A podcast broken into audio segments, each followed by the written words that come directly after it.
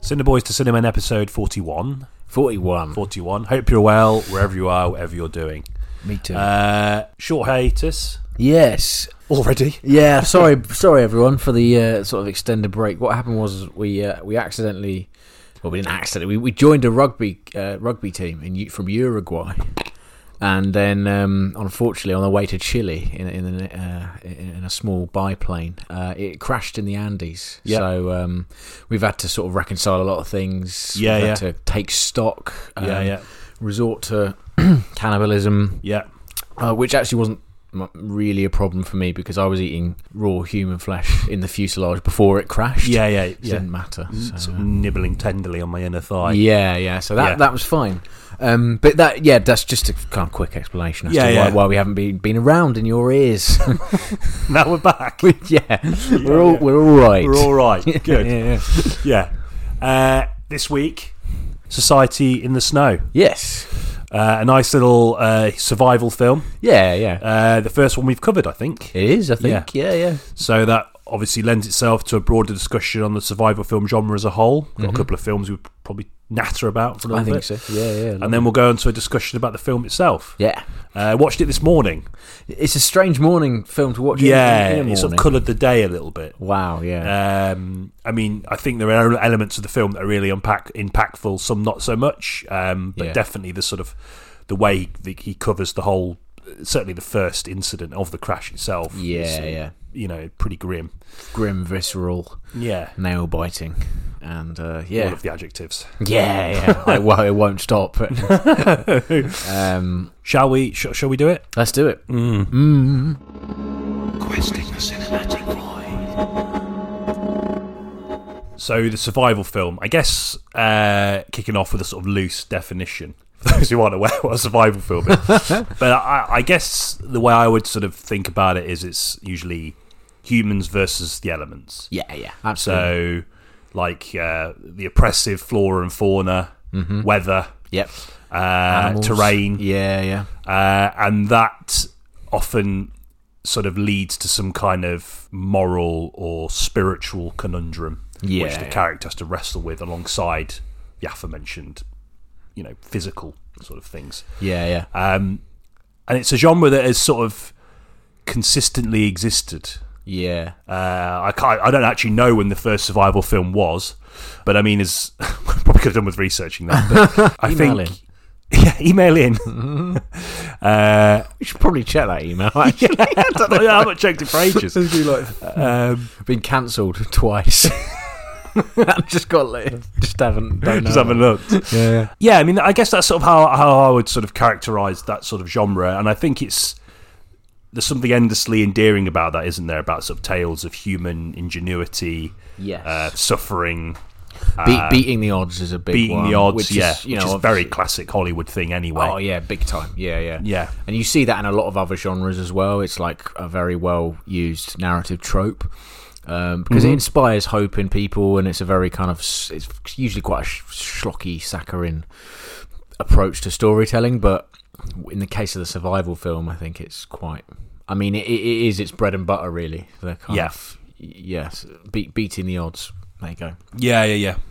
Dealing with adversity and and, and sort of uh, Learning about yourself along the way. yeah, classic. Although there's that, I think the one problem with the survival film is it is very. I mean, it's difficult to define, but if you were to define it as a film about someone who experiences something traumatic, whether that be like a plane crash or just getting lost, mauled by a bear. yeah, more, yeah, exactly, yeah, um, and they have to make it back to civilization and you know sometimes with injuries or something that's holding them back it, it what my, my point being, being is it's very one note it's like difficult to fork off the the beaten path with it i think Do- do Okay. you- would you agree Yeah, yeah, I see. I see what you're saying. because yeah. if they died it wouldn't be a survival film because they didn't survive no, no. I think uh, Bayona et al. handled that element of the film really well, particularly. Um, Sorry, in Society of the Snow, really well, Mm. particularly with the narrator, oh yeah which I thought was really interesting. Mm. It genuinely surprised me in a way that I would really, you know, I just as a surprise is it doesn't you don't expect it. Yeah, Na- yeah. very nature of a surprise. Um, but no, I thought they did that really well. Yeah, I mean, and they didn't that whatever hints they dropped about it were subtle enough not to be like, oh right, I see yeah, to what's coming. foreshadow anything major. Yeah, agreed. definitely. But no, I think you're right, I, I, and I think it does sort of tie in very well with sort of more popular themes of mainstream Hollywood films. Yeah, yeah. Um, but I think there are some examples that deviate from that somewhat, hmm okay. um, that focus more on the brutality of their of the sort of of the situation, yeah, definitely. um, and a- again those sort of moral conundrums which are so central, Mm. particularly to this film. So yeah, I, I think it's definitely something that's it's going to be interesting to talk about I think so. because it- it's sort of one of those genres that it- you know it, it, they're definitely ones that are a lot more crowd pleasers. Yeah. Oh, Um, oh my god, yeah, it's littered with those. Yeah. I mean, even one of Bayona's own earlier films, you, you could argue, is one of those c- kind of survival film crowd pleasers about a, quite a recent event. I'm talking about The Impossible. Okay, yeah, It's just a lot more. Well, I mean, for a start, it uh, it changes the nationality of the family that it actually happened to, which Hmm. he doesn't do in this. And the film that came out before this, Alive, did do that. And I think Okay. that might be a response to the criticism from the Impossible. uh, Yeah, yeah. 'cause they were a Spanish family, I think. In the, in the it's a Impossible. welcome criticism, really, isn't it? I mean- Yeah, yeah. Um, Wiggs, he's Spanish. yeah, yeah. Um, I think he's Spanish anyway. Uh, sorry, J.A. I don't or know. stellar research. Yeah, yeah. Uh, yeah, we'll, we'll double check that. Mm. Just confirmed that he is indeed Spanish. so He has Well- just confirmed.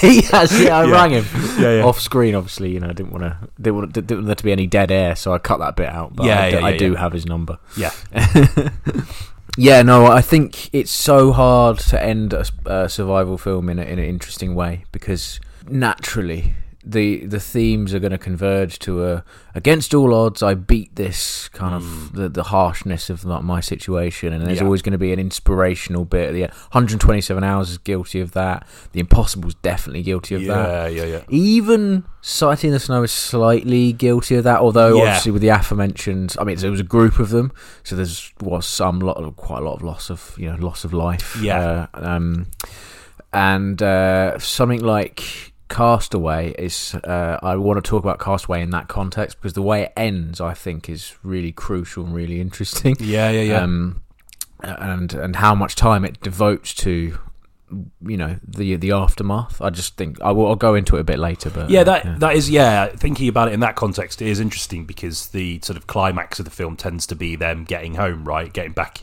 Yep. with friends and family, and and but sort of ingratiating themselves back into society. But you don't Yeah. Mm. sort of see that really. You see the sort of like the hug or the kiss. yeah, yeah, And then it yeah. tends to end, but obviously, I can imagine there's a significant period of readjustment.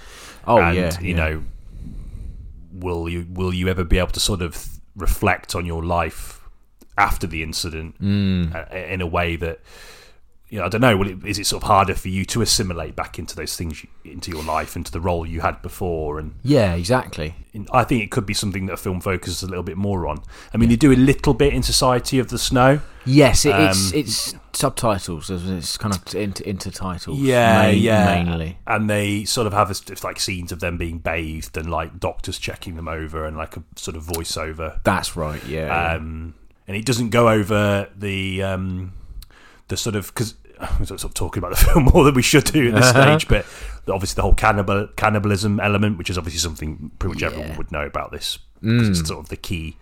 Um, Mm. Oh, it's the reason why it sort of permeated. I yeah, I think so. Um, and they don't really. I think it would have been interesting to maybe sort of wrestle with that, as, as that was such like a big moral conundrum in the movie, and in- Yeah. Mm. in- you know when they were out in the Andes, um, would have been interesting to see that.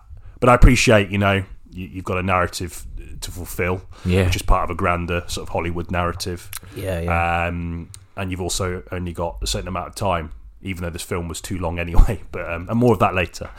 um, let's see what you have to say about Castaway. Let's just do that now. All right, yeah, no, I will. Um, because I, I mean, I love Castaway. That was like a kind of key film for me growing up. Um, I mean, what what's interesting to me for a start is that it was Zemeckis, who was Oh yeah, it is, isn't it? yeah, he's, but he's known for very. I mean, he was known for Back to the Future and Forrest Gump before that, which you know were alternatively like ver- you know huge moments in pop culture for better or worse. I mean, Forrest Gump hasn't stood the test of time that much, but he wasn't really known for low key. Low-ish key. I mean, there's a lot of high concept stuff in there, like the plane crash, etc., and Tom Hanks being in it. But There's no music in that film uh, for for like an hour and a half, Yeah. and it's very sort of sedate almost. Um, and it, it just like lets you get to know this guy and and his fiancee Helen, played by Helen Hunt.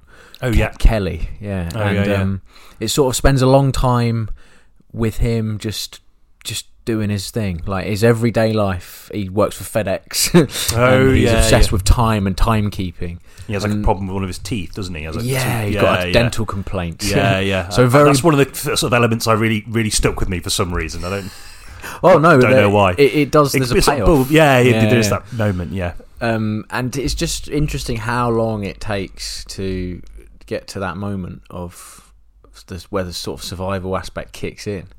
I think it's probably about twenty minutes, half an hour, I'd say, before the plane crash. happens. I mean, yeah, you would probably know better than me. I haven't seen this film since I was about sixteen, so I can't really remember. yeah, it's. I, I just I love how much time you spend with him before because it's so crucial, and it, it adds to that kind of almost realism with it. Yeah, Uh, yeah, yeah, yeah. that people people forget about these aspects because everyone just remembers Wilson, the volleyball, and like that was a kind of th- that was It's a the cultural thing. thing, was like a touchstone Yeah. for so many people. I mean, you can buy volleyballs with it on. We had one at uni. I've got one. you have one. I have yeah, one. Yeah, yeah, yeah. So, like, you know, it's yeah, almost overshadowed those elements of the film. I think so. And then Tom there's- Hanks as well. yes, exactly. You know, there's yeah, sort of yeah. America's Dad thing, which I find a bit sort of annoying, but Yeah. um, He's not a dad in this though. but, no, you know.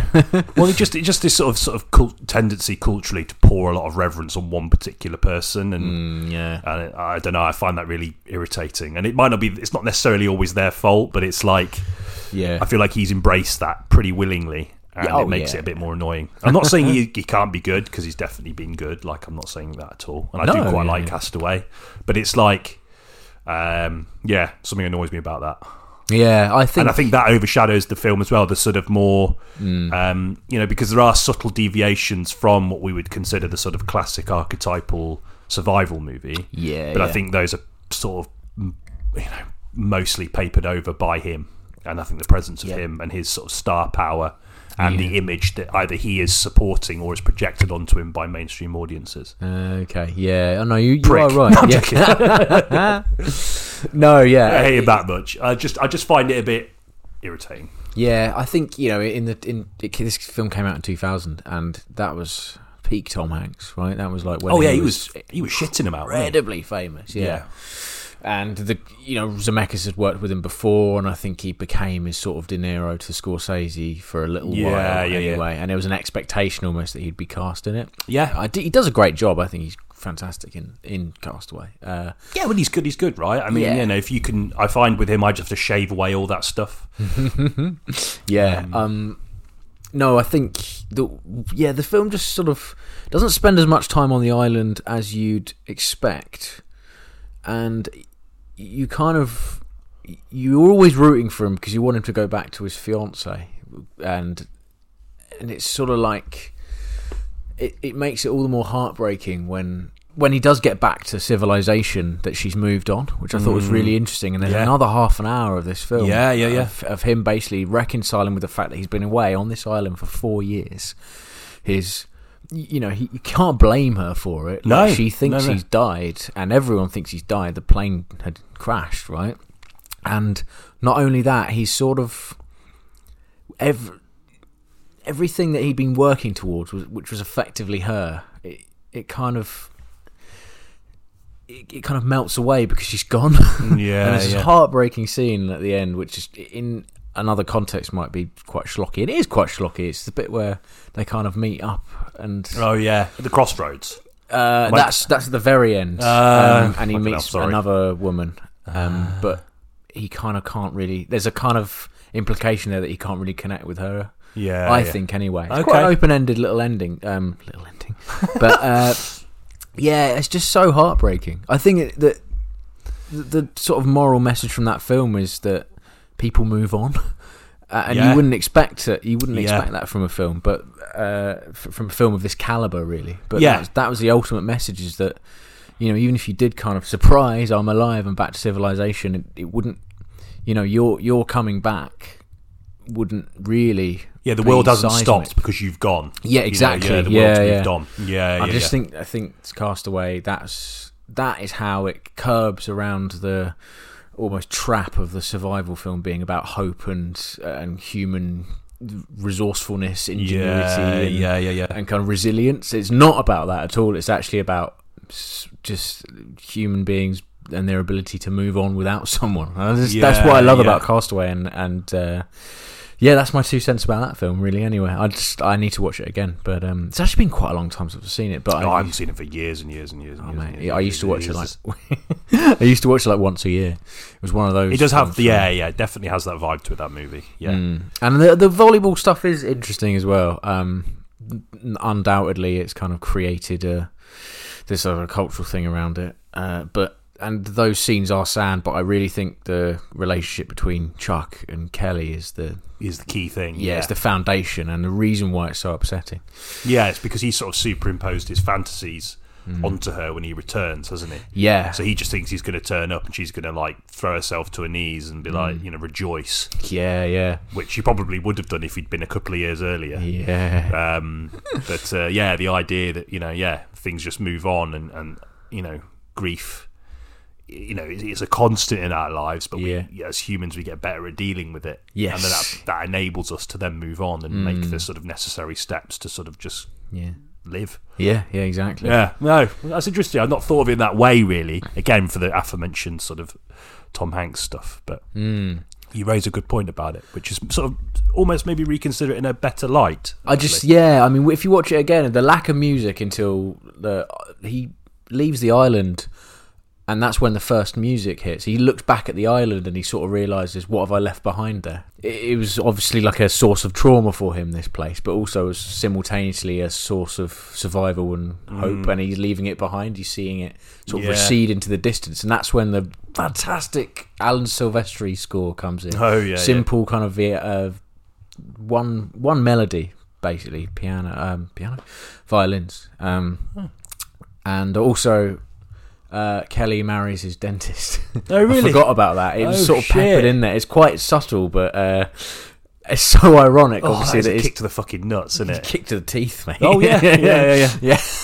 Got my anatomy wrong there. I'm fairly sure it's his dentist um, because he mentions him whilst talking to volleyball and how much his tooth is hurting. His mi- Jo- Dr. James Spaulding, and I'm fairly sure that's her husband when he. Fuck, that's a wound of that, isn't it? Yeah. anyway, um, I'll stop banging on about Castaway now because uh, it's probably been about ten minutes. No, ten minutes Yeah. well spent, both as the uh, talkers and for the listeners. I'm Yes. sure. Uh, so I wanted to quickly talk about something that I didn't really plan to talk about, but uh, my eyes gazed upon the DVD shelf, the DVD section of my collection, um, and I realised that this is, well, yeah, constitutes as a survival film. yeah. Uh, it's uh, filmed by John Borman. Ooh. Okay. Uh, it's called Hell in the Pacific. Right. Okay. Uh, it stars Lee Marvin and Toshiro Mifune. Ooh. So it's one of the few. I don't know how many Western productions he was involved in. Toshiro Mifune. He was in a film called The Red Sun, which is like a Western, Right. Okay. Yeah. uh, and that's like uh, a Western where he plays a samurai in the Wild West. Mm. It's also got um, Charles Bronson yeah. and Alan Delon.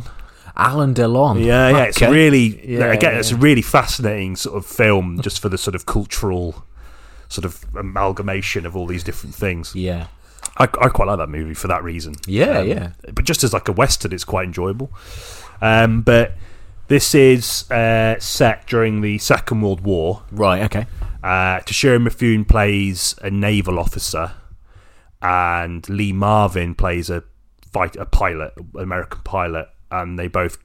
In, I can't remember why he ends up there. I think he might have been left behind Toshiro Mifune, but Lee Marvin crashed on an island, and it's just these two Hmm. Ooh, on an okay. island Yeah. and obviously mortal enemies. You know, Yes. Japanese and the Americans during the sort of peak of the Pacific conflict, Right. of the war in the Pacific, and it's about them having to initially sort of uh, wrestle with those sort of external conflicts that are no longer important anymore Right, because obviously the yeah. war's raging around them. Yeah. But in this small island, there is no war. Ooh. Okay. Do you know, like the Yeah, war's yeah. left this part of the island, and it's just them two. The war is between those two.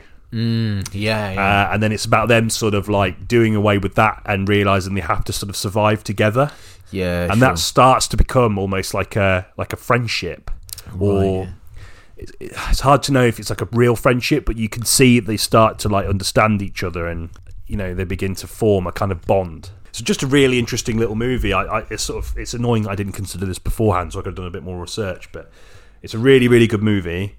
A lot of interesting stuff about the sort of creation of the film. Obviously, Toshiro Mifune um, and Lee Marvin. Lee Marvin idolized Toshiro Mifune as a lot of actors did at that time. Yeah, because okay. you know Toshiro Mifune, you know Kurosawa, you Yeah. know his films were very popular in the West, uh, and everyone- you know he was lauded as one of the great auteurs, and so Mm-hmm. obviously by extension Toshiro Mifune, who's like his most rec- recognizable star, was propelled into um, the adoration of you know anyone who was an actor. You know, so Lee Marvin loved him and desperately wanted to work with him, but Lee Marvin was also a U.S. Marine who fought in, in the Pacific. Wow. Uh, like quite a few actors, weirdly. And I think before they made the film, Mifune made him go to like this sort of like place to respect the Japanese dead. So I think there was already a little bit of like yeah. uh, that sort of post-war animosity still there. yes. So the film came out in 1968, so I think that's you know still very prevalent, certainly. Okay, in, that's in, pre-deliverance then. yeah, yeah. Before deliverance. Wow. It's just a really interesting film, and, and I think it really wrestles with that those ideas really interestingly, not about only about the nature of survival, as we've talked about more broadly, but within the context of conflict, and yeah. you know how in order to survive they have to do away with all of that. Yeah. Mm. and how survival streamlines that almost the sort of the, the need to survive erodes away any of the conflicts that you know the wider human societies have sort of created for themselves. you know? Yeah. No. That's But it's a really interesting film, really worth checking out, and there's two great actors having Yeah. like you know, um, a lot of time to chew the scenery. I bet. as yeah, well. yeah, like it's a it's a really interesting movie, you know. Yeah, it's just one of those bizarre sort of experiment films that really not in the same sort of vein as Red Sun because Red Sun's definitely a lot more like overt in the fact that Mifune plays a samurai Yeah. Yeah. and Right. Charles Bronson, obviously, you know, Magnificent Seven and all that sort of stuff. But Yeah. it's just an interest. It's just interesting to see Mifune out of Japan, you know. Right, yeah. Although I think his dialogue is all Japanese, if I remember. Oh really? correctly. Yeah. Is it yeah. subtitled then? Is it? Yes, I think so. God, I, sh- I fucking can't remember, but I seem to remember. You know, they, they don't really communicate. Well, they can't communicate, so it almost Mm. Yeah. co- sort of comes down to like primal, Yes. Pointing at stuff. yeah, right? pointing. Yeah. It's like early man methods Wow. of communication because of obviously the language barrier. But really good movie, Oh, really man, great, I'll have to check that definitely out. worth checking out. That sounds really interesting. yeah, A very kind of uh, straightforward plot, but with a lot of meat Yeah. around around its. yeah, yeah. When you've got Cool. people like Lee Marvin and Toshiro Mifune sharing a screen together, it's like you don't need anything else. Mm, Sounds electric. Mm. Yeah, yeah, Hmm. good stuff. Nice. Um, so I want to mention uh, Touching the Void, which is actually a documentary. Okay, not seen it. Um, I'm a bit shit with my documentaries. Actually, it's something I've always felt that I need to uh, improve. It's, it's, stra- it's funny. Um, it, I've always been s- reasonably fascinated with survival, tales of survival anyway. Yeah, yeah, Like I had a few books about just like stuff about people surviving things. Yeah, yeah. Um, including like helicopter crashes into volcanoes and stuff like that. Mm-hmm. And so I've always been fascinated by it. And then um, uh, I think my, I think my mum had read tu- uh, f- uh, the book Touching the Void by a guy called Joe Simpson, who went um, climbing a mountain in the Andes with his mate Simon. Oh, Andy's again. Another Andes one, yeah. Silu Grande is the name of the mountain, and he the the north face hadn't been ascended yet, so they were like it was f- a first for them. They were trying to be pioneers, Right. and he uh, in in his, in the book he sort of details how basically what happened was he's, he came over a, a, the ridge and the snow fell from underneath him and he sort of careened down the mountain and p- broke his leg really badly like i think the impact drove his lower leg straight through his knee joint so it Hmm. was like re- it wasn't just a snap break it was like f- it fucked his catastrophic whole- break. yeah, Yeah, yeah. really really awful break um and uh, his climbing partner lowered him down the mountain, but he came onto an overhang, and uh, he uh, and because of the length of the rope, he didn't know that he was dangling over the edge. He thought he was still on like reasonably solid ground, and uh, after a while, they had like a system in place as to y- you know when the other one would climb down to join him, and he thought he died because he was there was the system wasn't happy. Like it was basically like he he wasn't responding anymore. So he cut the rope, and he was actually still alive, but just dangling over the edge of a crevasse. so Just the guy that broke his leg. yeah, yeah, Right, yeah, it's yeah, Guy yeah. Joe. Uh, and I mean, I, I could recount the entire pl- rest of the survival story to you, but I mean, the first. I mean, it's just a series of horrible, horrible instances of like bad luck and miscommunication and stuff, basically. But the film is a sort of dramatic reenactment of that. Of this and how he kind of somehow found his way out of the crevasse and crawled like with a broken leg, six miles back to the base camp before obviously Simon was packing up to leave because he thought he was a goner. And yeah, so it's it's a fairly classic kind of survival tale, but really But Simon felt a bit guilty when he saw him crawling over the hill. yeah, yeah, that was like a whole big thing about again. Did he fall out? uh, did they fall out Yeah. over it? No, he was. He said he'd have done the same thing apparently. So Ah. yeah, they were actually very because I think there's like a kind of an unspoken rule in climbing is that you know the whole thing about the bodies on Everest and stuff and how you should leave them there is like a sort of Okay. so there was a sort of mutual understanding of As an avid climber, I should know that.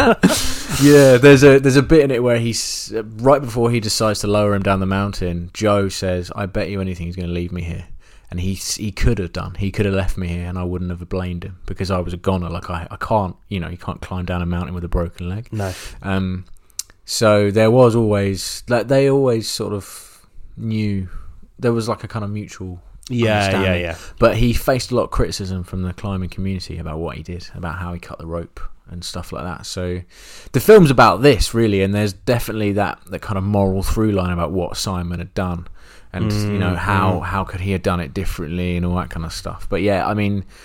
Not often we talk about documentaries, but it's no, no. like As I Max say, it's definitely documentaries are sort of a huge blind spot for me, Oh, it's more just broadly speaking. So, but it sounds great. I'm interested. it's great. Basically, it, all it does is it is just like a normal film, but it replaces the dialogue with interviews.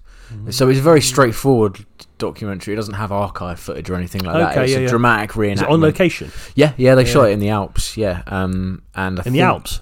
the Al- yeah, they they didn't go back to the Andes because it was too dangerous. I think. Cowards. Yeah, they did for a bit actually, I think, but not for like the mountain stuff. Yeah, I think yeah, they that's went fair back enough. to base camp, and there's like a big glacial lake and things. Yeah, just a great, I mean, an excellent example of uh, the survival genre. It doesn't do anything new, but because it's documentary, it's sort of it's very gripping, and it, I just think it's great. I think it's hi- yeah, highly highly recommend watching that one. Um, and it's just these two blokes. They're both from I think Sheffield.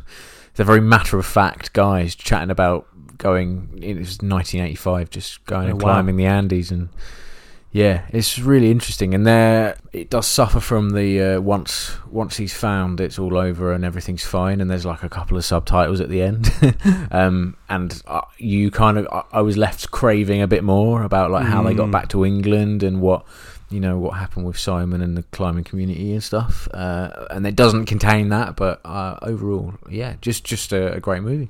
Um, the only other film I really wanted to mention in this context uh, was The Grey.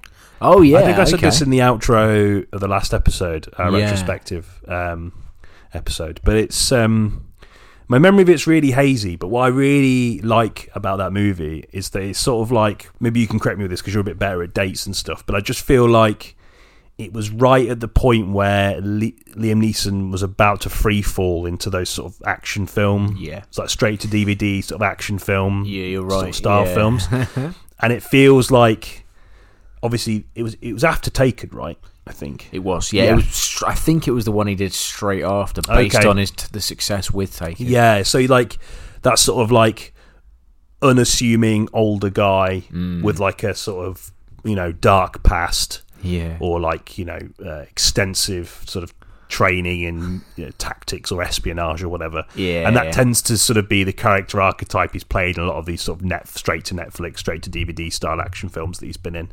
But what I like about the Grey is that it's that, but as, it, as a survival film, yes, yeah. and it's like there's this sort of real commitment to this rugged sort of hyper masculinity yeah, yeah, but I don't know, like f- it really. I don't know. Maybe it's like just like the right era of his career for that just to work for me personally. yeah. No, agreed. Yeah, You know, I just think there's something in that that I really like. And the final bit when he's like, all the wolves are surrounding him, Yeah, and he's isn't he? like got those he's sellotape, like masking tape, glass, broken glass to his knuckles. oh my god, yeah. I just remember yeah. thinking that, you know, it's so fucking cool. Like, you know what I Yeah. mean? Like, I don't know what it is. I just think there's something interesting in that because it sort of reminds me of the way that we look at sort of 80s action films with, through the sort of lens that we have now.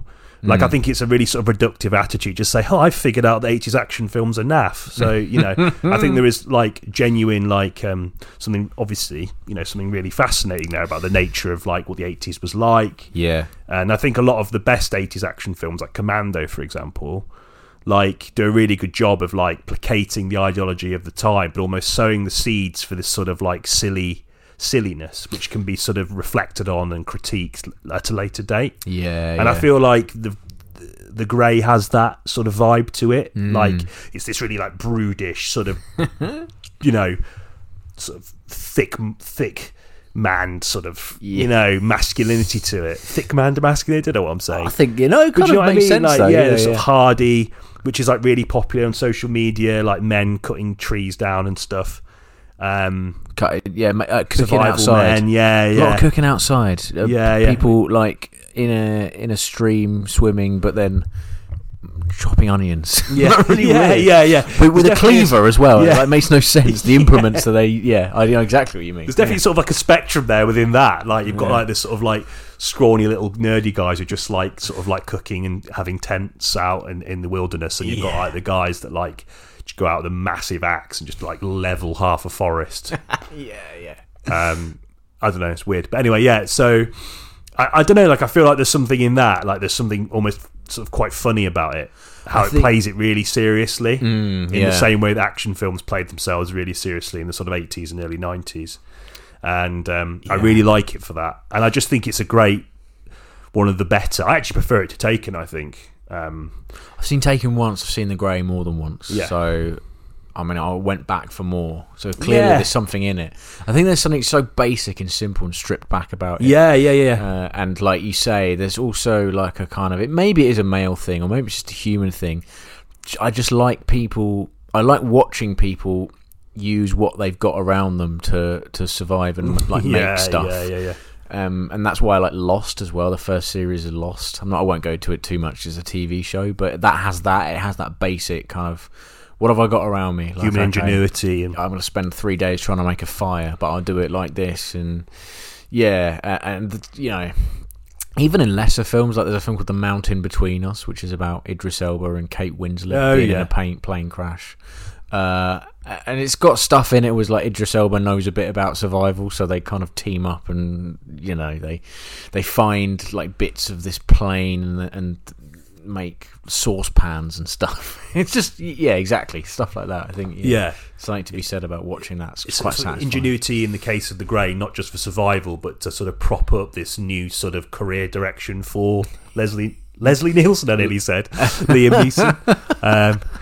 Um, Leslie Nielsen. Leslie Nielsen is the grey. Leslie Yeah. Green. uh, yeah, I, I just really like it. I think it's a a, a real sort of uh, guilty pleasure, um, Mm. and it's something I'd quite like to revisit somewhat shortly. It'd be funny if I thought it was shit, which has often happened actually. But no, I, I yeah, I like it. Yeah, quite a Joe bit. Car- Joe Carnahan directed it. Oh, okay. So he his films include Smoking Aces and Yeah, The well, A Team. Not a So surprise. I mean this that's probably his best film then I suppose. Yeah, made a lot of certainly money against as those well. two films, definitely. Mm. Yeah, so he's a sharpshooter in a remote Alaskan oil facility. That's very, very 80s. Yeah, yeah, yeah. Um, Very Liam Neeson now. Yeah, yeah. Oh, completely. Very Leslie Neeson. yeah. So some honourable mentions, uh, some great ones. Walkabout, Oh, which I thought you said when you were going. Yeah, up to- yeah, and it's funny you when you said, "Oh, you're getting Walkabout." First off, I don't own it, which I should do. I Yeah. don't think I do anyway, but definitely worth mentioning. that that's a great example of a film about um, a, a drastic, sudden change in lifestyle for two children. That's Jenny Yeah. Agutter and some other boy. I don't know. Uh, Some other boy, Nice, yeah. some nondescript boy. Yeah, and they meet an Aborigine um, gentleman who sort of shows them the ways of his culture his own lifestyle and culture. Yeah, that are being obliterated by by yeah, their parents. It- Yeah, basically, yeah, yeah, yeah. It's really strange. I mean, it's Nicholas Rogue, so he's his sort of filmmaking sensibilities are just slightly odd anyway. Brilliant. He's great. Like, Yeah. it's, there's a vibe to his films. Um, it's a vibration to his films. uh, but yeah, I just love how um, it becomes about. I mean, at the very end, it's sort of revealed that she's sort of longing for that basic lifestyle again. Yeah, Um, yeah. And it's the opposite of what you'd expect. Yeah, yeah, yeah.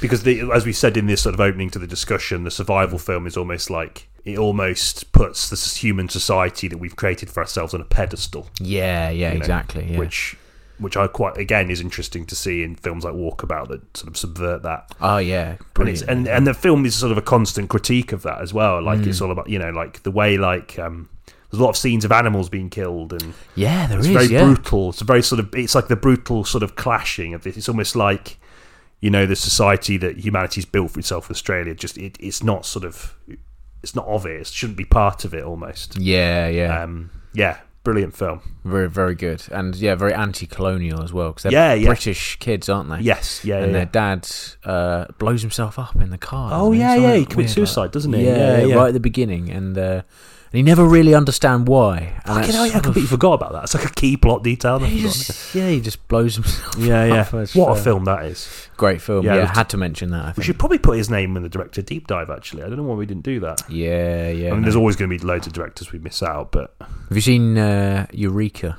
that's the only one of his I haven't seen. Oh, okay, I've got it. I'll lend it to you. Oh yeah, yeah. it's please on. do. I've got it on Blu-ray, and the Blu-ray uh, brand is Eureka. Oh yeah, so yeah, it says yeah, it twice on the spine. I thought that was quite funny. Yeah, that is yeah. Yeah. not a survival film though. Sorry. um, uh, what else? The Revenant. Yeah, yeah. That's probably one of the more recent sort of quite uh, well-known examples. A film that divided a lot of people, I think, for the reasons we've just talked about. Because yes, I think a lot of people were expecting it to be one thing, yeah. and it wasn't. And a lot of people didn't like it for how sort of like meditative it was. And I mean, I find with it's Irinita, isn't it? yeah, yeah, I yeah, find with his films that there is like they're quite overt and want and aspiring to things like that, and it almost undercuts it. Mm-hmm. Yeah, I think that yeah. Mm. Birdman had that problem. Even though I like Birdman, like there's definitely like a sort of self-knowing about his Yeah, films. Do you yeah. know what I mean? That it's sort of a bit bit grating. But I did like The Revenant. I also remember when I saw it in Derby, uh, we watched it and we went. It was me. I think it was me, my nan, and my dad, and we went out. And it was snowing, Oh and like, really? the whole like car park was thick with snow oh, and it was okay, like yeah, that's went in and bizarre. it wasn't came out and it sort of added to it i guess Yeah, because you just watched a film which is set exclusively in the snow. And Yeah. there's like six blizzards in it. yeah yeah yeah Like, yeah. You just watch Leonardo DiCaprio like get into a, a dead bison. that's it yeah sort of um, yeah. Empire Strikes Back style. yeah yeah yeah I like, I do like the Revenant. I don't.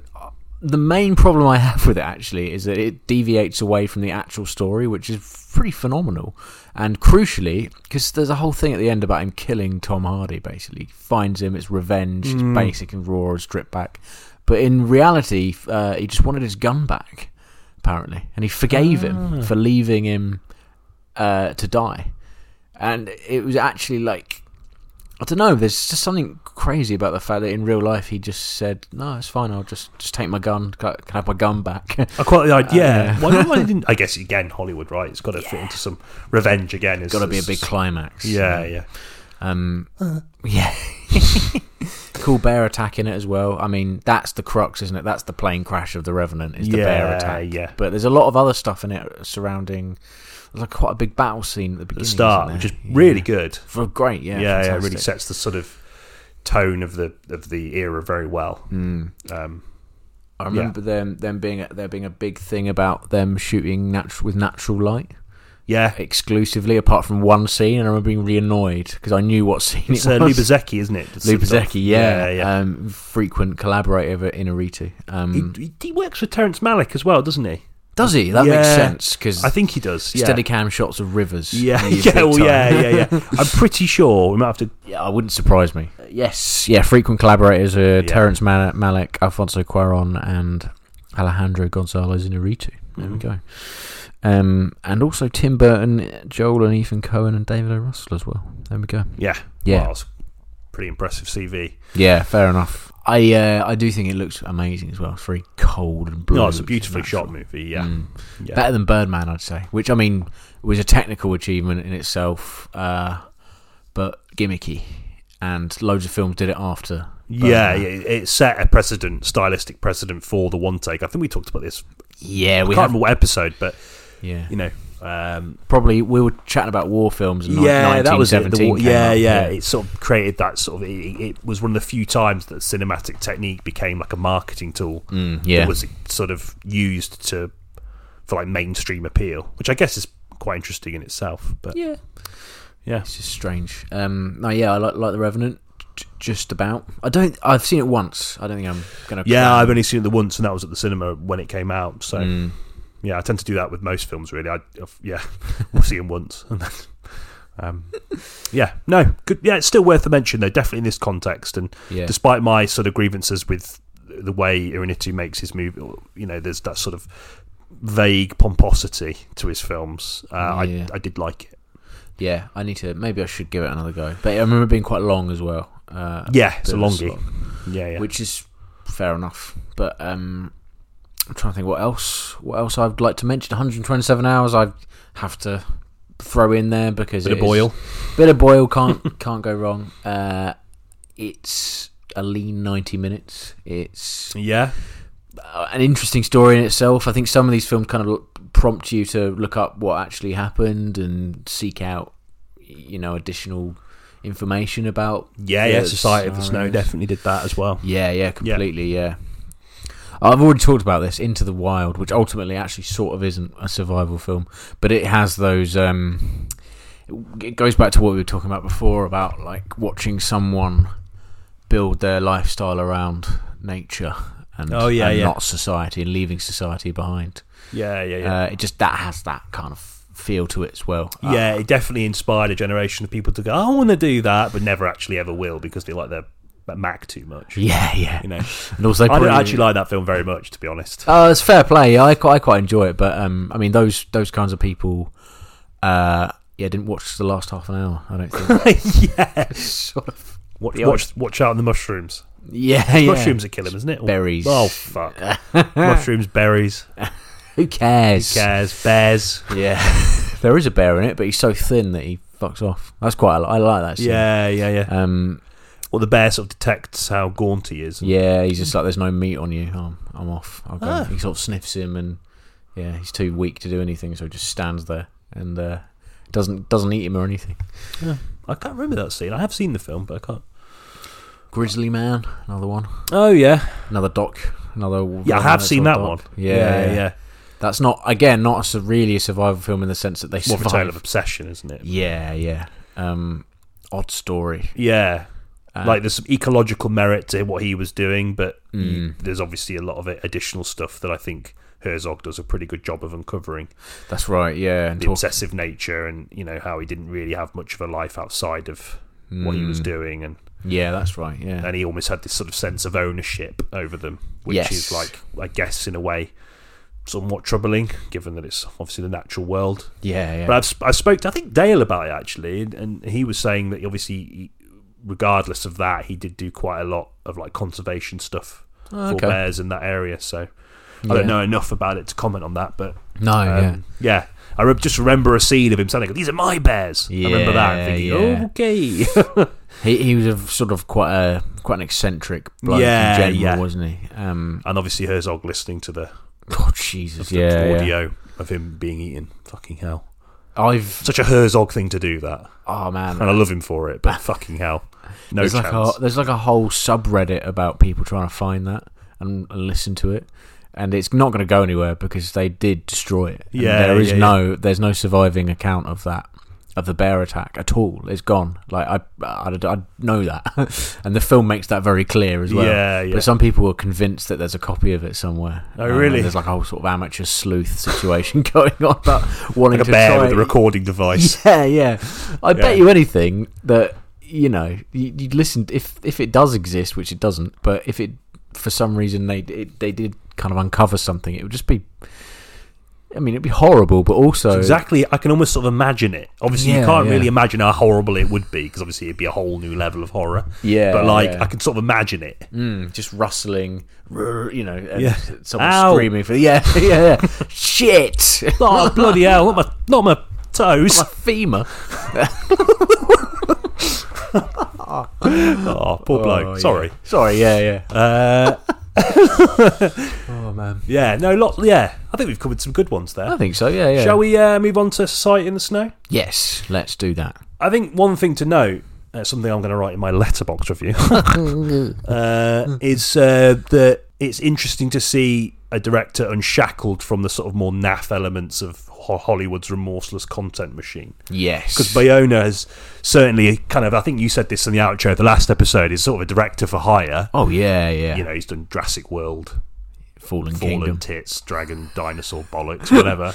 uh, Haunted House Dinosaurs. Yeah, and like you know and I and I you know I'm not you know I I like that I like those sort of directors those sort of workman like approach they just sort of like next thing, next thing next project. thing they don't necessarily have any like visual or thematic things that they carry through their films necessarily or Yeah, per se yeah, yeah. they Mm. just sort of treat each sort of mat- each material in, on its own merits individually Yeah, yeah. um, and I, I like that. I'm not slagging him off for that. But what I what I think is especially interesting here is that he's sort of separate from that. Now, obviously, Netflix is co-financed, um, Yeah.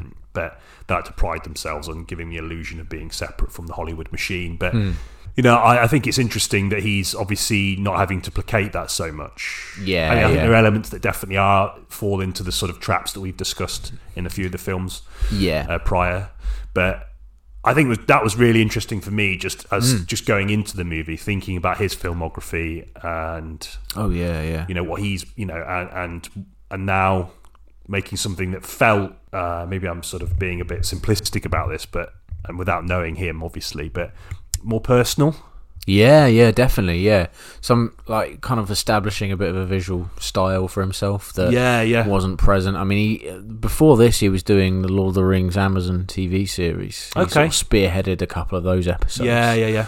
The Impossible is I quite like The Impossible for what it is, but it isn't sort of stylistically unique or even particularly unique narratively either. No, Um, it's basically the 2004 Boxing Day tsunami film. Like that's what it is really. yeah, yeah, yeah. Um, but this one is interesting, more a lot more interesting because there's already a You're film. forgetting Jurassic adaptation. World.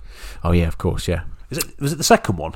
yeah, Fallen Kingdom, yeah. Oh, Which Wowzer. there's a bit in that which I really like. There's like one scene which, and like is a stretch, but there's a bit where uh, they're like carpet bombing the island, and they, you see one of the dinosaurs like s- dying. It's horrible. yeah. Out yeah. of nowhere, it's sort of there's sort of an e-, ec- ecological spin on the whole thing, and then it goes back to being Shit. shit, complete Yeah, shit. yeah, yeah. That is a really, really terrible film. he, like you say, he doesn't strike me as someone who has uh, any interest in developing a style, but this changes that definitely.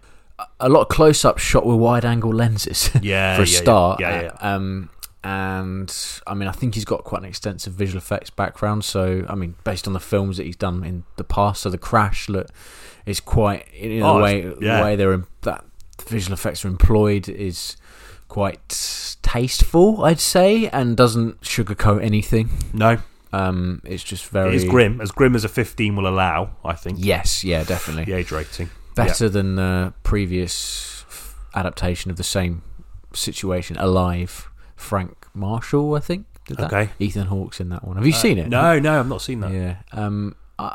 I. I is good. It, it, but it's like. I do prefer this one quite by quite a significant margin Mhm. actually. His use of he used the volume for some of this. Can you believe it? Oh, okay. It's kind of for some close-ups of s- and stuff, which Yeah, yeah. is crazy because it looks really good Yeah, yeah. um, and it mainly I think shot on location. Um, but yeah, he, he nav the and the way he sort of navigates the moral conundrum of Mm. the cannibalism, which you know, there's extensive discussions. There's like a good sort of chunk of the film is devoted to them talking about it and talking yeah, about yeah. like how we're going to get nourishment, and there's like literally only one option, and it's to eat their friends, basically Yeah, yeah, yeah.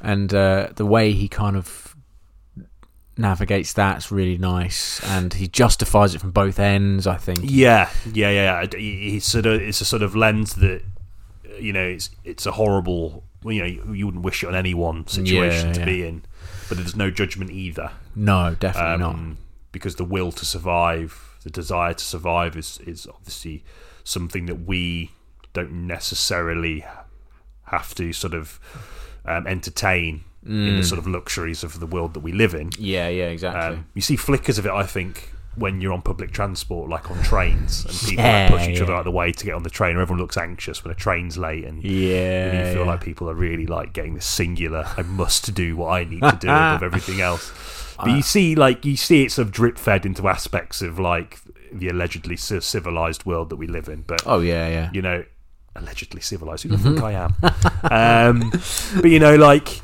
you know the idea that you know when you're in that situation you're driven more by that sort of animalistic will to survive you know Mm. and it's interesting that you're out in these landscapes that are you know completely devoid of life almost inhospitable yeah, uh, yeah, definitely. You know, uh, and they almost become part of that landscape Mm. by adopting that that approach. yeah, you know, yeah, And it's not something that they take lightly. Although I do think, I, I guess it does sort of become commonplace for them, doesn't it? And it's quite strange seeing that sort of. yeah. it It's a long time. Yeah, like I think the the sort of moral conundrum is present for a little bit, and then it becomes quite normalised yes. um, quite quickly.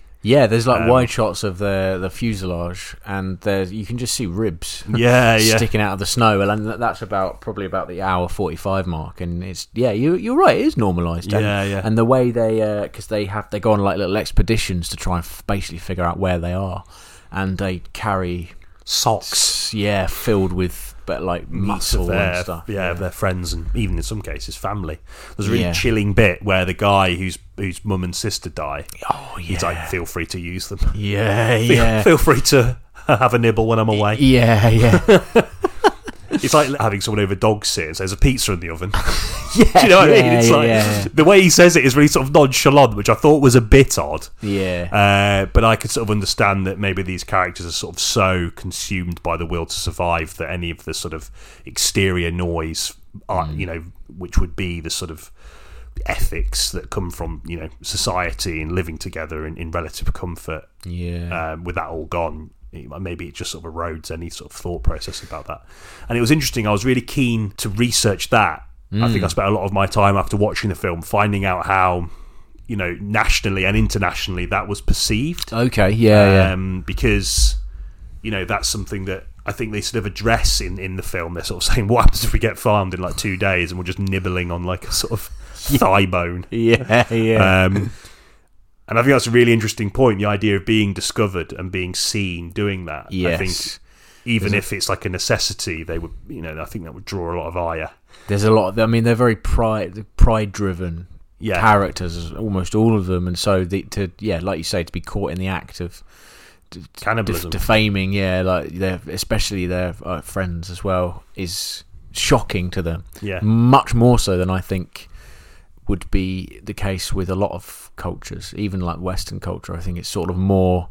There's a kind of understanding is it is genuinely like a way to survive, and like you got to do what you got to do. But Yeah, there's an, yeah. an- obviously there's an also a sort of Catholic, sort of religious aspect to it as yeah, well. yeah, yeah, yeah. which a Um, few, of, I think, which dictates those who hold off on it the, for the longest Yes, uh, before they realise they will just die if they don't. yeah. It took a really long time for one of them to c- Yeah, come yeah. around, didn't it? And the Liliana, the the wife, Yes. the one of the, I think the only surviving woman. yeah. Um, although, the, well, his sister survives for a few days, but she dies. We're assuming you've already seen the film, by the way. Um, Yeah, Hmm. yeah, yeah. If or you're not that bothered about spoilers at this point. Yeah, no, I, I- I thought that was interesting, and, and I was reading a little bit about it. It was very cursory research, but it was, No, yeah. you know, like yeah, that was met with quite a lot of um, It's host- hostility. wasn't hostility. it? Yeah, and the way it was leaked, I think it was leaked internationally before it was nationally. It was really strange. Oh, and then, okay, yeah. and then yeah. obviously the, the Uruguayan press and pop, you know, and, and people got hold of it, and I think that caused quite a lot of fervor, Mm, yeah. and I think that resurrected a lot of the sort of concerns that they had, concerns that would have been easily battered away by the will to survive and the na- the nature of their surroundings. Yeah. Uh, but they're, they're all gone now, and you're back in that society, which is sort of you know, which is driven by those attitudes towards morality and ethics, and obviously the religion, which, as you say, plays a significant part. I mean, I, in the film, and I imagine Uruguayan society at the time, Catholicism. I mean, I don't know enough to say that with certainty, but South American religious yeah, ideas, yeah, yeah. um, so I, I think that was interesting, and uh, and apparently, like a Uruguayan Catholic priest said, "Look, you know, you're not going to go to hell because it was sort of like necessity, sort of needs must." Oh, right, yeah, that's nice. Um, and I think that softened a lot of the public perception of what they did. yes, yeah, Um, but it must have haunted them for the rest of their lives. Like I can't imagine how that no, yeah. how they could like, particularly eating meat again. oh God, yeah. Do you know what I mean? yeah. Like I don't know. I don't know. I mean, Um, I suppose the the one saving grace is that they weren't in a kind of boiling hot country where it would just rot quickly. Like, Yeah, at least yeah. the snow would be, and they, they do they pack it with snow, don't they? And they eat the, the s- effectively they eat the snow with it inside, so Yeah, they don't yeah. have to taste it at least initially, anyway. Although Yeah. I know, uh, like you said, as it, the film goes on, they're not as sort of bothered by the, No. the shocking nature of it all because it's becoming a new, I feel like a new society, right? And Yeah, yeah, yeah. I love In the also snow. Yeah. yes. I do love also the detail that they include in this, um, where they they the, one of the worst things that they kind of can't face is knowing who they're eating. Yeah, So yeah, they Uh, yeah. they kind of. Uh, Find, I don't know if they're are they butchers or something that they have the most knowledge about kind of human anatomy and what to yeah, yeah, yeah. and they it kind of these two blokes are in charge of cleaving and cutting up the meat and so and one of the things that they kind of touch on is th- it all gets mixed together so they never know who they're you know who, they're, they're eating, eating. which is quite which I thought was quite harrowing but also what the- a burden to bear for those other guys, though, right? yeah. Oh man. Yeah. Like so brave. And, Like the just the idea that they could still hold on to that, as if they'll never know. Yeah, yeah. Because the, the the burden of knowledge would be almost overwhelming. I think, Yeah, after yeah, yeah.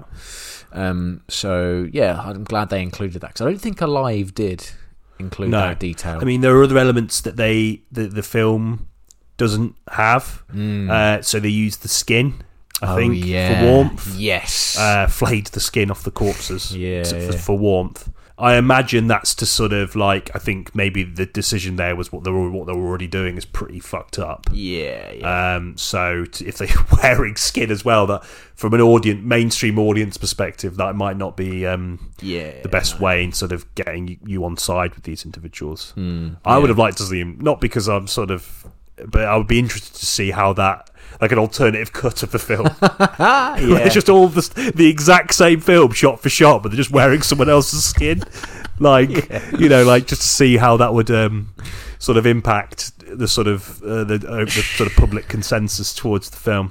yeah. Um, but I can understand why they wouldn't have done that. I think it, it would it would mar the characters a little bit too much. Yeah, I suppose. And also, there's like there's a whole other aspect to the film, which is the the radio and the fuselage and finding the tail of the plane. and Yeah, things like yeah. that. They have to kind of get on with that. I think um, adding the skin thing maybe would have pushed it into the sort of two hour forty five, three hour mark because that would have been a big thing as well. like yeah, the yeah, whole- you can't just yeah, just have a cut and they're Yeah, all just yeah. in skin. Like, yeah, yeah, no, um, yeah. I, I always like what I liked about it as well. Thinking about it in terms of the runtime because I do over I, overall, sorry, think that it was too long. Mm, yeah. Um, but the film sort of quite it sort of captures the monotony of their life quite well. Yeah, yeah. So maybe thinking about it, maybe that's like it sort of softened my criticism of the runtime a little bit, like the idea that, like as you know, they forged their own society in the snow, In the snow. in the snow, and um, but you know, it's almost like day to day life, yeah. and eh, I and I felt like it was quite boring in parts, but not maybe in a way that sort of worked in the context of what maybe survive that their sort of survival Yeah. was like, because eventually things. Like we say, the, the flesh eating of, of humans becomes normalised. Yeah, So does yeah. the boredom of living in and around fuselage in the middle of the Andes. I don't yeah, know. yeah, like a big valley. I liked the the avalanche stuff. And Yeah, yeah. That kind of aspect of it was kept the pace up a little Yeah, bit. Mm. we have re- sort of revitalised it, gave it some energy yeah, definitely. to talk about something so horrible, but in the context of the narrative. yeah, no, definitely. It could have been shortened a lot. I think there's a there was a focus on the sort of expedition side of things and them kind of finding a. Well, realise it for a start. They think they're just in a valley and Chile's right there. and they'll f- see green pastures green right and they're not there i think one of the problems is uh, the pilot drastically underestimated where where they were. So they thought they were a lot further out of the mountain range than they actually were. So they were just surrounded by mountains. Um, and it does pay. It does give that section of of the film a lot of runtime that maybe could have been shortened. Um, so we were ch- sort of touched on it earlier, but the uh, the kind of revelation that the narrator, who is kind of telling you this story via voiceover, is is dead. Hmm. What, did you, what did you think of that? I liked it, Mm. yeah, because I sort of thought that it sort of took the jeopardy out of his character that he had the voiceover because you just, Yes. you know, typically, you know, Yeah. if the character has the voiceover in these sorts of films, is the one that has survived. Mm, yeah, And you almost imagine them doing a shot of them like sat, sitting on their home with kids finishing their autobiography about it. You know what I Yeah. mean? there But- and back again. yeah, exactly. Right, yeah, yeah. Um, thought they were going to Bilbo it and then Frodo it subsequently yeah. but they didn't and i thought that was quite interesting that it really genuinely caught me off guard i think just because i was expecting it just to f- just to sort of um, adhere to the uh, you know to the sort of classic sort of mainstream Yeah. movie survival film sort of or indeed just broader sort of hollywood tropes even though the film isn't strictly hollywood i th- No. thought it would have appeased that just you know more of a, more out of expectation but i was genuinely surprised by that Hmm. and i thought it was quite an impactful narrative device Yeah, same. I was really surprised by that. And they have like a title cards about the, the sort of dead. Yeah, don't they? And yeah, they which I include also him, thought was- and, I, and yeah. that was really quite s- t- touching. I thought. Yeah, really yeah. sweet. Um, and a good way to kind of, w- without being too Hollywood about it, like immortalize. Yeah, these because they invested a people. Hmm. lot in him, and he came came across like one of the more sort of like sort of morally robust characters because he was one of the people that sort of holds off Hmm. on eating people till he's literally about to die. Yeah, yeah. he's Um, dead against. And it, he's isn't he? almost sort of not forced into it, but like someone Mm. basically says, "Eat this, or you're, you're dead." Yeah, yeah. And he does it with a great deal of reluctance. So yeah, they, they invest a lot of time in him, and then just to kill him, I thought was really bold, actually. Yeah, I thought so. um, and I, I, you know, uh, and he present. I, I, I don't know, like if the people attached to this film in terms of the actual incident have seen it and wonder what their th- thought process would be on it. But it, I think it was I mean, because they could, they could have Mm. so. easy- tasty, sorry, ta- go on. sorry, no, it's sort of tastefully done. Yeah. Sorry, No, not at all. I just think it, they, they could have, like you said, they could have so easily had the film follow someone who did survive. Yeah, whose, yeah. whose account, for a start, whose account is more, uh, you know, reliable. yeah, yeah, yeah. but they didn't choose to do that, and I thought that was really interesting and a really good way to, yeah, subvert your expectations Mm, for sure. Hmm. Yeah, yeah, yeah. Agreed. Uh, it hasn't improved my. I'm I'm not actually too bad on planes, but uh, it hasn't Im- improved my slight ang- anxiety of getting I'm jumping. Terrified onto of them. Mm, Yeah, I can understand why. Like you know. Yeah, yeah. I mean, I uh, we came back from a holiday recently, and and uh, and I was told afterwards it was very mild turbulence, but for me it was like yeah. I was like shitting a brick for like an hour and a half. Yeah, and it is the kind of thing also like a fear of. I'm not saying you, you have an explicit fear of it, but um, Oh, no, I that, do, yeah. That fear of yeah, the fear of flying. Where it's one of those things, I suppose, when no matter how much statistics can get thrown at you, it doesn't matter. Yeah, You're in a big tube that's Yeah, f- yeah. in the middle of the the sky, and you know you're, you're battling the elements and stuff. yeah, yeah. Like I think the intention of those statistics is to sort of prove how irrational the fear is, which I can see from the outside. Hmm. Uh, Sort of, I can see why people like sort of present that to people like myself, yeah, yeah. but um, it's never Oh, it's yeah. never going to work. no, no, I like it's quite a sweet thing to do, isn't it? It's like, oh, don't worry, you're more likely to get killed on the way to the airport. Yeah, yeah, oh, thanks, that improves things. yeah. yeah,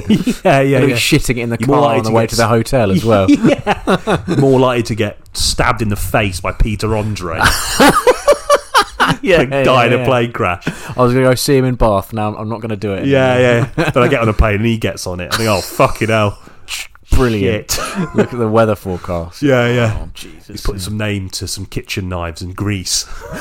he has some in his batter. Oh god, Yeah, yeah. it's all coming out. It's all coming. Uh, yeah, no, I, I, I don't know. Like it's a, it is a fear that will always be with me, and films like this don't really help. But um, yeah, no.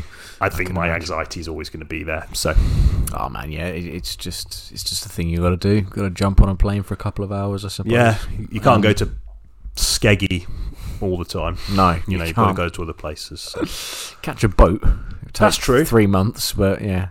That's also true. Although one of my colleagues at work told me that they were on a cruise, was on like through a hurricane, Ooh, and she said it was one of the most terrifying things ever. Oh, that that scares So- me so much. so more than the that- plane thing. yeah, I, it can go either way.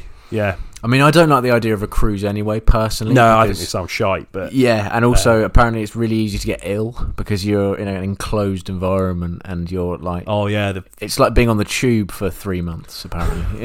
with a swimming pool in it. yeah, yeah. yeah, yeah. Um, but no, I just uh, hate that uh, the idea of So it's, like, it's almost like it's almost in the adverts. it's like they've always got like like an onboard Butlins, and it's like, oh yeah, this this is this will Yeah. pull them in. It's absolutely not. no, yeah, you're on a big, huge. Take me to the fucking cruise ship. hurricane.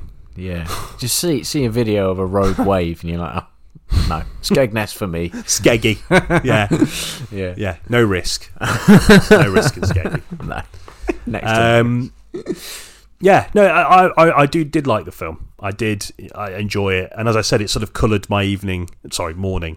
So used to saying evening because films are usually an evening affair for me. yeah, yeah, Um, it did just the sort of the, the trauma of it and my own sort of fears about flying. It definitely sort of lingered with me and still will probably for the remainder of my Sunday. So yeah, yeah. No, Yeah. no, I, I'd say it's worth a watch. But also, I think it's. I don't think it's perfect at all. I think it's qu- quite matter of fact in some aspects of it. I know they're Yeah. retelling a true story, but like, I going to take dunno. more risks, like the risk they took in terms of the r- narrator. yeah, That was great. More, of that. Yeah, yeah, I absolutely. agree. No, I think so. And I'm interested to see what Bayona does next. If he kind of goes back, recedes into, you know, d- director for hire territory, or if he does another Spanish film, maybe Yeah. not even for Netflix. Maybe one Yeah, yeah, yeah. kind of turns into a, a, a younger Del Toro or something. It could be interesting. yeah, yeah. I that's it, that's the interesting thing about him is that like he's clearly like talented, and, Yeah. Mm. you know, like clearly a good director. Like so, I mean, I'm not saying that that wasn't present in his other films, but I think that sort of vision that you have, it's harder to fucking you know put that across in Jurassic World: Fallen Kingdom. Do you know what I mean? Like yeah. so, yeah, more of those films, please. JA, Ag- agreed. Yeah, yeah. um, because I think you've clearly got the chops for it. Hmm, So- yeah, I think so. Good. Outro? Nice. Outro. questing the cinematic void. There we have it then. Yep. Enjoyed that. hmm Yeah, absolutely. I yeah. say that with every episode, but it'd be weird if I said I didn't.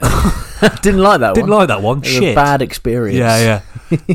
um, no, good to talk about it. And I send the boys first in terms of genre. Yeah, I'm going to watch Castaway at some point this week because I, I forgot how much I love it, and I was chat chatting about it. I'm like, I'm going to see it again. It's resurrected your dormant enthusiasm. yes, exactly. Yeah, Uh, next week, well, not next week. Uh, being totally honest with you, due to scheduling, uh, scheduling conflicts, Scheduling conflicts, we yeah. uh, are doing a sort of double bill. So we're recording this straight after. Yep. Uh, Poor things. yeah. Yorgos Lani- Lanithimos. That's yeah, right, isn't it? Lanthimos or Lanthimos. I always say Lanthimos, but I, I don't know if that's If right. you say Lanthimos, I say Lanithimos. We've covered both bases. yeah, exactly. Yeah, Funny we were both wrong. yeah, yeah. Um, yeah, his new film doing very well in Hmm. the award circuits. Uh, largely quite well received, although there's a lot of criticism. Certainly About the content. Yeah, content and also the sort of approach to ideas of femininity and liberation and stuff, which I think we can go into. I've not read anything about that, but yeah, like let's chat about that. Uh, Let's That'd chat be about that. interesting. Yeah, yeah. um, so uh, yeah, looking forward to discussing that in about five minutes. yeah, yeah, yeah. Uh, in the meantime, uh, Yeah. look after yourselves, yep. uh, yourselves. Uh, thanks for listening, and catch you in the next one. see you in the next one. Cheers. Bye.